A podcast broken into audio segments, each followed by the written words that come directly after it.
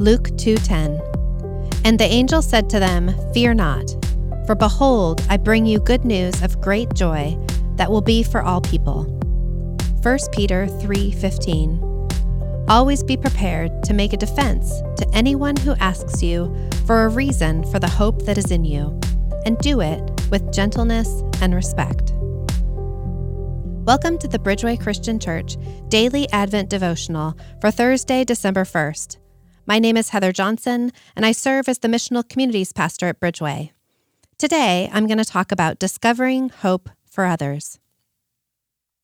My heart sank as I looked at my phone at the text from a friend to pray for her daughter.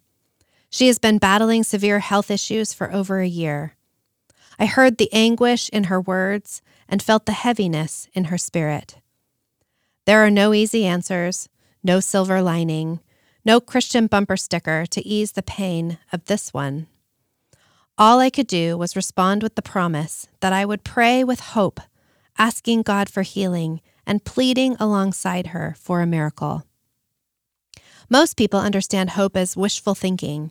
We say things like, I hope you feel better. While this is encouraging, it's not what the Bible means by hope.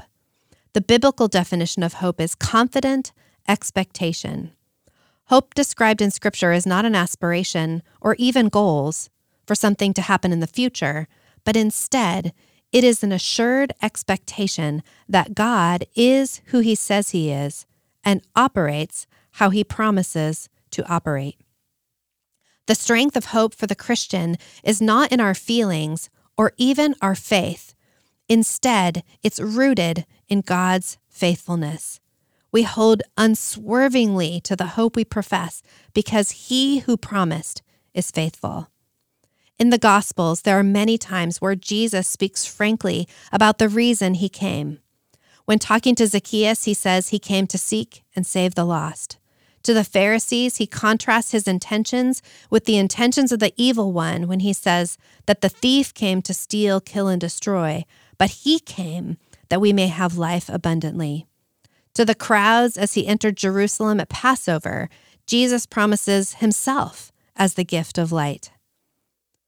The Father promises to never leave or forsake us, and the Holy Spirit promises to comfort us and unceasingly intercede on our behalf. These are just a few of the promises of the faithfulness of God, the faithfulness that our hope is built upon. I think one of the most powerful gifts we can offer others is hope. When a friend struggles with meaninglessness, I offer hope when I walk beside her, sharing stories of my own struggles and the ways I have seen God work. When a coworker is lonely, the companionship I offer over lunch is out of the abundance of knowing that I am never alone. When a family member is disappointed that life isn't turning out the way they hoped, I testify that there's more to life than this. And when a friend is hurt by the sting of rejection, hope looks like a listening ear because I have been listened to more times than I can count by my loving Father. All of these are tangible examples of hope firmly planted in the soil of my own experience. God's faithfulness that I can offer generously to others. That hope is so much more potent than wishful thinking. Paul prays for the church in Rome to be filled by the God of hope with all joy and peace, so that you may overflow with hope by the power of the Holy Spirit. Hope is not a solitary experience, it's meant to overflow onto those around us. And as we're filled, we take up the task of offering hope to others wherever we can. Through our actions and our words, we proclaim that even in the deepest darkness, there is one we can trust and one who will never leave us. We believe in and for others that even if the worst comes to pass in this lifetime, that the goodness, faithfulness, and promises of God will still remain. Our hope is in His faithfulness. In the Christmas story, we hear of Mary's faith as she receives the Lord's plan for her to have a baby. Luke says that she quickly hurried off to visit her cousin Elizabeth. I wonder, after the shock of being visited by an angel wears off, did the reality of scandal and hardships settle in? Could she have rushed off to see Elizabeth because she was searching for some encouragement, some reassurance that God had not abandoned her, some reminder that there was hope in his faithfulness? Sometimes it's hard to muster hope. We know the truth, but our hearts are stuck in grief and disappointment. When we have no imagination for what the good looks like in His promise to work all things for good, we need others to walk alongside us with hope. We are surrounded by people who have never even tasted of the hope of salvation, which makes our experience of knowing the God of hope even more precious. I have several friends whose kids are going through horrible suffering. There's no easy answers, and the season is long. They are strong in faith and defeated in spirit.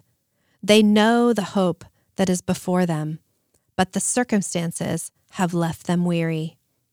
There is nothing I can do or say that will make this impossible situation disappear, but I can stand beside them with hope. I can remember God's promises for them even if they cannot. I can plead with the Father for healing and comfort, and I can comfort them with what I've experienced in times of deep pain. The hope we have is meant to be shared. The unique hope we have to offer this Christmas is that the unimaginable is true. God Himself comes to us. May we discover that hope anew this Advent season so that we can freely offer that invitation of hope to others. Help us taste and see that the Lord is good so we can walk together in the crazy hope of the Father's faithfulness. Let's pray. Jesus, I want to discover your hope for others this Christmas. Increase my joy and love so it supernaturally spills out onto, onto those around me. Give me opportunities this Christmas to demonstrate, remind, and introduce people to you and the eternal hope of your love and forgiveness. Amen.